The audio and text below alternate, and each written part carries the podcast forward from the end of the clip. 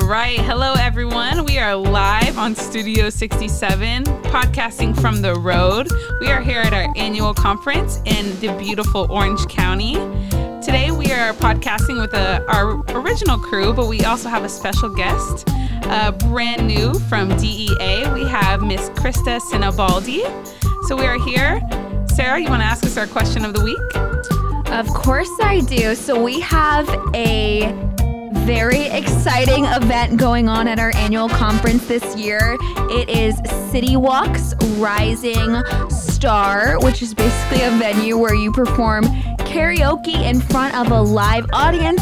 I know Jared is super excited about that and to do a couple hits at the venue. So the question of the week is, what is your favorite karaoke song? Kicking it off to you, Jared. Well, I know uh, President Constantine is, is really counting on us, uh, so you know we're gonna we're gonna give him a show. Uh, I got my stat list ready, uh, but I'll probably be kicking things off with uh, you know something uh, a little steamy. I'm thinking "Your Body Is a Wonderland" by John Mayer.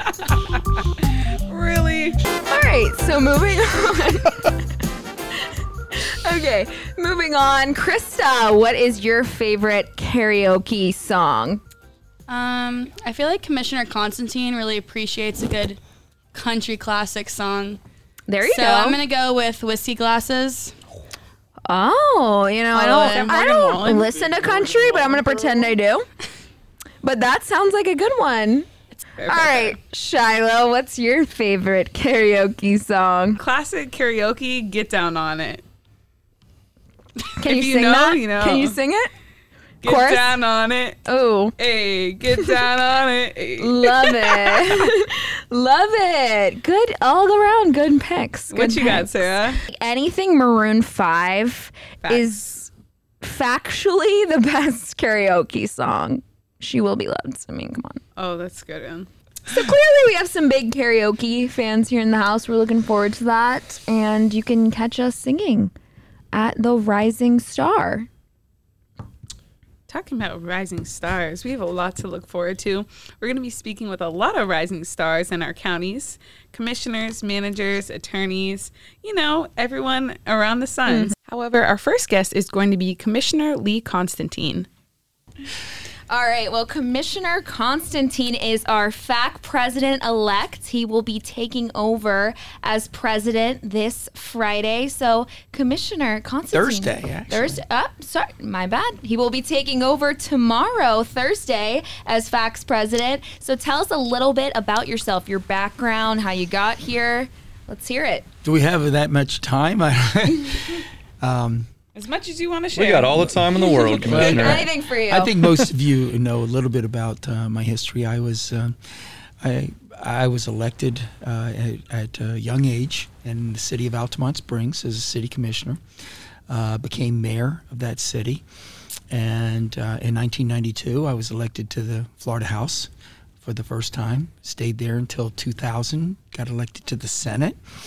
Stayed in the Florida Senate until two thousand ten. And uh, thought that I was through with uh, my public service life, at least from the uh, the policy side of it and the elected side of it. But in uh, two thousand twelve, a number of concerned citizens in Seminole County came to me. So I'd been out for two years. Um, quite frankly, I was making more money than I had ever made because it's kind of hard to make money when you know when you're in the legislature and and spending most of your time doing that. But I, you know, I was able to I do pretty well, but. They came to me and they just said, you know, Lee, um, you know, we'd like you to run for county commissioner. And local government had always been my passion. I loved it. I received all the the Lifetime Achievement Award for from the counties and the cities when I was in the legislature for fighting against preemptions and mandates.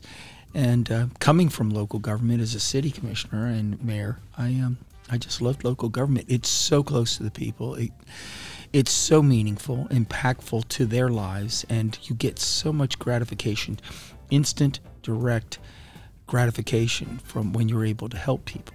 So, uh, and plus, uh, it's the greatest way to help your own community. So, um, I, I, but I still was hesitant. I had been in uh, office at that point um, already thirty-two years. And I thought that it was time to, you know, do some other things in my life. And so I, I, I called my mother and uh, I asked, I said, uh, so these people, your friends, my friends, want me to run for county commissioner. What do you think? And, um, you know, I said, I'm happy. I'm making, you know, pretty good living and everything. What do you think? And she said, Lee, you were born to be an elected official. You were born to be a public servant. And you're not ever going to be happier than when you're doing that. And so she was right. Mothers always know best. So I I signed up the last day of qualifying against an incumbent that had been there twenty-two years and already had a big war chest. And two months later in a primary, handily won and uh, been county commissioner now for ten years. And uh, I love it, as I knew I would. Um, certainly got involved in not just this, not just fact, because Florida Association of Counties is so important and so meaningful and impactful to all the counties and, and how well we're able to achieve our goals. But also, as as as you all know, I'm also co-chair of the Florida Conservation Coalition, which is very important to me. I'm on the one thousand Friends of Florida uh, Board of Directors. I'm the only elected official on the one thousand Friends of Florida uh, Board of Directors. And things like that Um, are you know, are my passion, and the environment, the natural resources, water. Those things are not just vital to today, but they're vital to the long-term future of this commu- this this state. And so, I'm not just going to be and love being involved in local government, but I also want to make an impact for the entire state. And I think by being on the board of the Florida Association of Counties, by being on these other boards, uh, I'm able to achieve that. Well put. Well, we have obviously been fortunate enough to uh, have you within F A C's leadership for a while now, uh, but now you are stepping into the, the big slot, uh, the big role. Uh, what are your priorities going forward uh, once you step into this, this role of president? Well, well I'll talk to you in generalities, because specifics, I think we could go on and on, but generalities are, uh, I see three things that we can improve immediately. First is that we have to get more uh, local officials involved in state government. We're going to continue to have the problem of um, of mandates, of preemption, unless there is a stopgap. People that are up there that understand our our um, local government understand how meaningful it is to the people on a day-to-day basis. Look at any poll. You know, I mean, l- cities and counties have a much greater um, positive than do state representatives and state senators, which have a greater positive in the polls than do federal government. So people do trust us. It's also interesting that the the closer to the people you get, the more responsible they want their elected officials. Uh, people don't recognize that as much. I mean, you, you look and, and the state legislature of today is much younger than the average local government official. And when I was in the legislature, there were a great many more people that had local government experience than do now. So we've got to get a whole new generation of elected officials at the local level that move on. I, it, it's hard, because I will tell you it was hard for me. I loved being a local official. It was out of my comfort zone, but it's necessary. And I think that, you know, the one, one of the ways we can do that, to be a little specific, is we're not going to make an impact in a one hundred twenty member house that is top down in, in power structure. I, I, I take the cue from what the What, what the trial lawyers used to do in um, in the legislature when I was there. They would get a few key senators that were um, that were uh, that worked with them, that that felt you know that the trial lawyers were um, an organization that they that they wanted to work with, and that basically either stopped and or supported much of their causes. So so when you're, you know, it's, the House is very difficult to control. one hundred twenty members, it's it's just, a, But the Senate, with much fewer people, you know, un, uh, uh, you know, ten could make a tremendous impact. But there has to be ten local officials that still care about local issues and want to leave um, a local government to do their thing, home rule. Make sure that home rule is, is there. And see if I can remember that. One of the things about the Senate is uh, when I was there, they used to describe us as forty hot air balloons bumping into one another. um, you know, we were all a sphere um, within ourselves. And the fact of the matter is, if you get some, uh, like the trial lawyers learned very soon, they, they, they didn't spend a lot of time in the House. They got some key senators to support their issues. And when they did that, they knew that they weren't going to be harmed. And I think that that's something that we may have to consider. Second thing is uh, we've got to find a way, that, a meaningful way to uh, fight preemptions and mandates. There's just, I mean, we keep talking about it. Clearly, we keep trying, but we haven't found the secret sauce yet.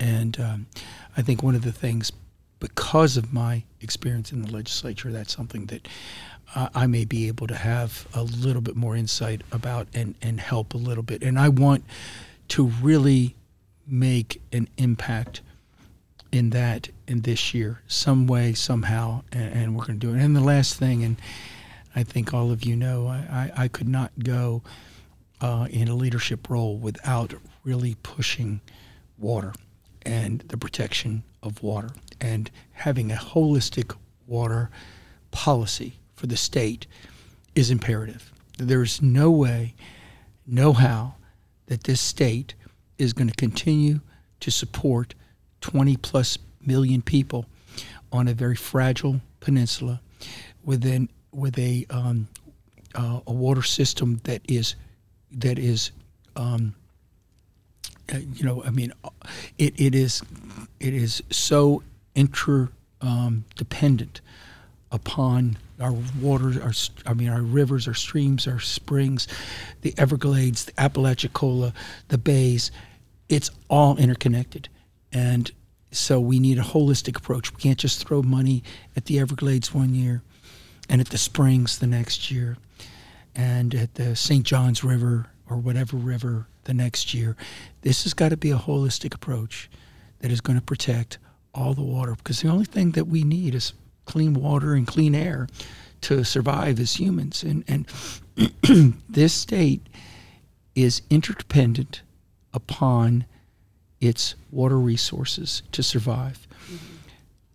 I always say, and Governor Bob Graham um, and I, as co-chairs of the Florida Conservation Coalition, used to go around the state making speeches, and he's he uh, and I was very proud of this. He stole this line from me, but he would always give me credit when he took it, because I used to say it all the time, and then he liked it so much he started saying it, and he was a much better speaker than I was, so I let him, especially since he was giving me credit. Um, but Florida is is a state that's environment is so tied to its economic um Um, economic survival, more than any other state in the nation. And I always used to say, no one from Pennsylvania or Iowa or Illinois or Ohio or New York ever moved to Florida because we have the best strip malls. They move to Florida because they want to be part of what they consider to be paradise. They want, they want They want the idea of Florida. They, they may not live on a lake or a, or a river or the ocean, but they know they can get there. And and so they don't leave their families and their jobs and their communities that they grew up in because they want to come down here and live in, well, maybe the people in the villages do, but any place else, uh, home uh, homeowners, you know, I mean, uh, Uh, you know, homeowner, a, a, a home, a home development. They come here to be Floridians, and for the idea of Florida. And if we don't continue that, if we don't make sure that that dream is not cemented in reality in some form or fashion, if we don't protect that, why do they have to move here? They they won't. And growth and being protective of our growth is is is so important to our economic well-being.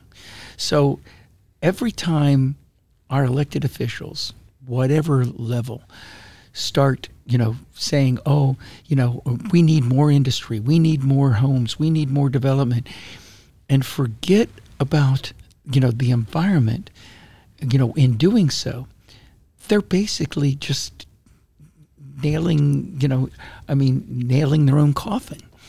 And so to me, that is, I, I cannot, there's no leadership position that I'm in that I cannot stress environment, natural resources. I'm, you know, chairman or going to be chairman of the Expressway Authority in Central Florida. I just put together a nine-point plan to protect, you know, the, the, the land that we're doing building around a, an expressway. So there's no leadership role I can take that I can't do that. I, I consider the Wekiva Parkway and the protection of the Wekiva River one of my legacies. And um, in the Florida Association of Counties, I will be pushing a stronger environmental stand for all of us, because we are the ones at the ground level. We are the ones that have to really make the hard decisions. We can't make a holistic policy, but we certainly can recommend a holistic water policy. And so we need to we need to start not just talking about it, but actually doing something. A man with a plan. We touched on some uh, very important issues to our state, Commissioner. Thank you. And I think uh, another thing that we can consider, and you spoke a lot about the environment, is affordable housing. So now that there's so many more people in Florida, how do you think that we can approach affordable housing so that these people can continue to come into Florida and enjoy our our environment, our natural resources? Well, each county is unique, so each of them have to have a variety of plans um, that will work for them. In Seminole County, we've taken some, you know, we've tried to do some innovative things. We're doing a lot of uh, affordable housing embedded within communities. Mm-hmm. Now we are searching for land that would be good for affordable housing. You know, affordable housing isn't just you build it and, and they will come. You know, you need to have transportation systems. You need to have jobs available. You can't just put it out. And, you know, some people say, well, we'll build it out there where the land is cheap. No, that's not where people can work. That's not, you know, they they have less access to transportation. One of the things Seminole County did Uh, just recently is we waived impact fees. I think we were the first state, county in the state to do that. Now, we didn't eliminate impact fees. We waived them for developers that would sign an agreement that would keep their market level development at affordable housing level for a certain period of time. In some cases it's thirty, in some cases it's fifty years. If they don't, we collect the impact fees. But I said we didn't waive them. That's because what we did do is we set up a trust fund that we would pay them. So we know that it's necessary to do it. Another thing that, that I thought was very innovative that that we have done recently is too many people, you know, one of the one of the things that we should do with affordable housing is is keep the the, the rent market as low as we possibly can. We all know that that has been just, just you know, bursting at the seams uh, with with the price. But also part of the reason that it has been increased is because the um, the the influx of the vacation rentals market, and and we found that in that vacation rentals market, why would you rent your house to a single family if if you can rent it for twice your mortgage for a week? And that's, you know, I I, I called up one of the the um, um, what do you call them, sites, and I gave them all the specifics of my home, and I and I live on a lake, and I said, hey, this and that and everything, what can I get for a week? Mm-hmm. And I could I got twice my mortgage. Wow, that's and, insane. And I, I mean I could, and so okay, so here's my here's the retirement plan for me. I rent it once once a month for a week. I go stay at you know, some hotel that gives me free breakfast and a happy hour. I go back, put some money back into the house and live there for three weeks. And, you know, pays for wow, itself pays in no for its time. Rent, right. Does everything. But think about that. Why would I rent that to a single family at market value mm-hmm. when I can make twice the market value for one week? Right. You can't. So here's what we did. Uh, I pushed for this and finally got the majority to do it. We we do charge them a a, a registration fee every year. Um, now, quite frankly, you know, everybody that when they came in, oh, this is excessive. No, two hundred fifty dollars is practically nothing for an entire year when you're going to get five thousand dollars a week for exactly. for for one week, mm-hmm. and so that two hundred fifty dollars um, registration goes into a special fund for affordable housing for those. Now remember, we're in Seminole County, so we're close to the the, rec, the the the vacation area. So that money will go to help. What's the hardest way to get into rentals? Your deposits, your first yep. month and your last month. You got to pay that. Most people don't have that. So we put that in there to help our citizens be able to, you know, access that dollars to get in when they need it for for things. So so it's a nexus. It's a nexus of vacation rentals, helping affordable housing and getting people into rentals. So, but that's just an idea. It could be an idea that everybody could use, or it could be an idea that's only good for us. I don't know. But w- the one thing local governments has to do, we have to, one size does not fit all. We have to come up with ideas. And those were just some ideas that we came up with. That's awesome. Thank you for sharing. That is a, that's a huge step in the right direction. Right. And the state has been working on some vacation rental legislation that hasn't to stop us po- from doing right, it. That hasn't been popular um, well, with uh, local uh, governments in the past. You know, so. I mean, they keep saying private property, private property. Well, what about the next guy's private property?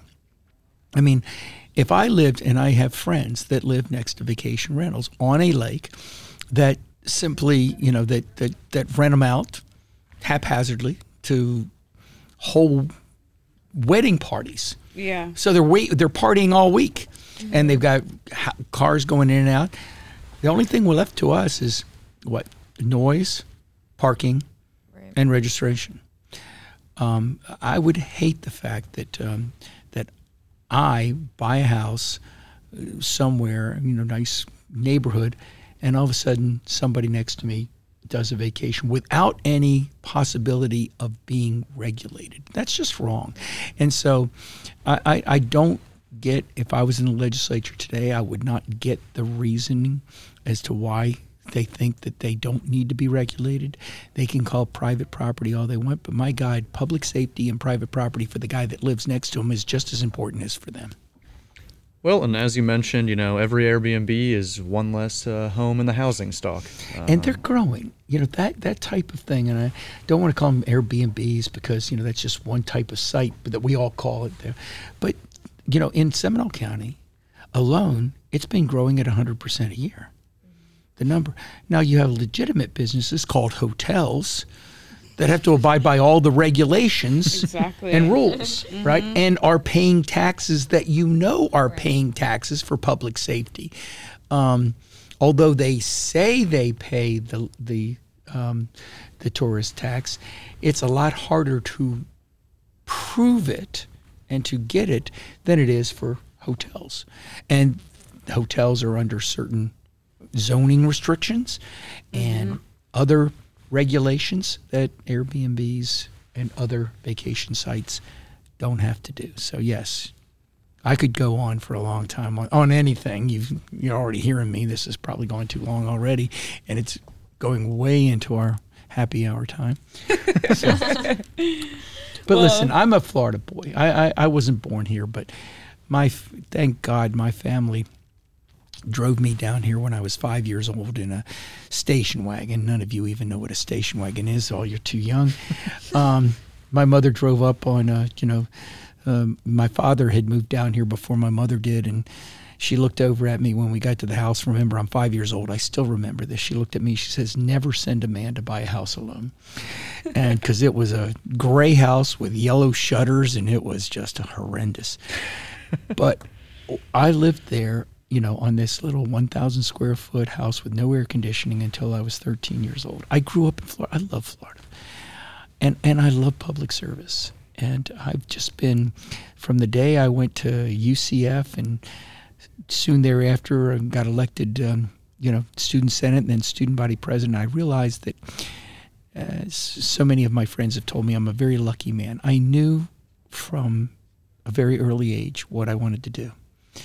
And um, I grew up, you know, loving my community. I have, where I live today, and where I have represented my community for now forty-two years in various positions, um, is, you know, I, I other than when I left school and went to my first job, I've lived within a six-mile radius my entire life. And, um, you know, I've traveled the world, certainly traveled Florida, loved it, but, um, you know, it's, you know, I'm, I'm, I'm you very few people in Florida get the chance, because so many people are transient, get the chance to represent the people that you grew up with. It's true. I'll, I was in a homeowners association one time at Bear Lake Road, which is where I grew up, and this old man of ninety something came up to me, this was a couple of years ago, came up to me and he said, "Lee, you threw eggs at my house on Halloween." And allegedly. I, no, and I said, "Yes, sir, I probably did." And he said, "You turned out okay, and I vote for you every time. Thank you for your service." And that almost made me cry. You know, that was that was something special, because this guy has known me since I was ten, and he's proud of me.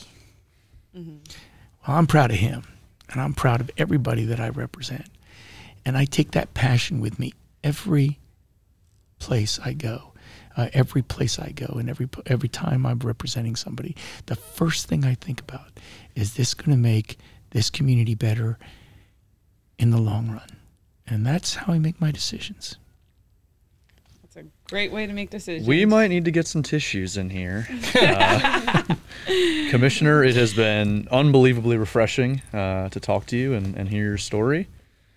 Um, Thank you for all you do for your own county, that you've done for the state of Florida, and that you do for all counties. We're very appreciative to have you, and we can't wait to see what you do in the next year here. Well, I, I, I will tell you, I'll bring the same passion I bring to the Florida Association of Counties that I've done to anything, and and I hope that I will leave some lasting positive impressions for, for all of us, and uh, I'm, you know, just make it a little bit better when I leave it. Thank you, guys. Thank we are you. looking yeah. forward to it. Thank you.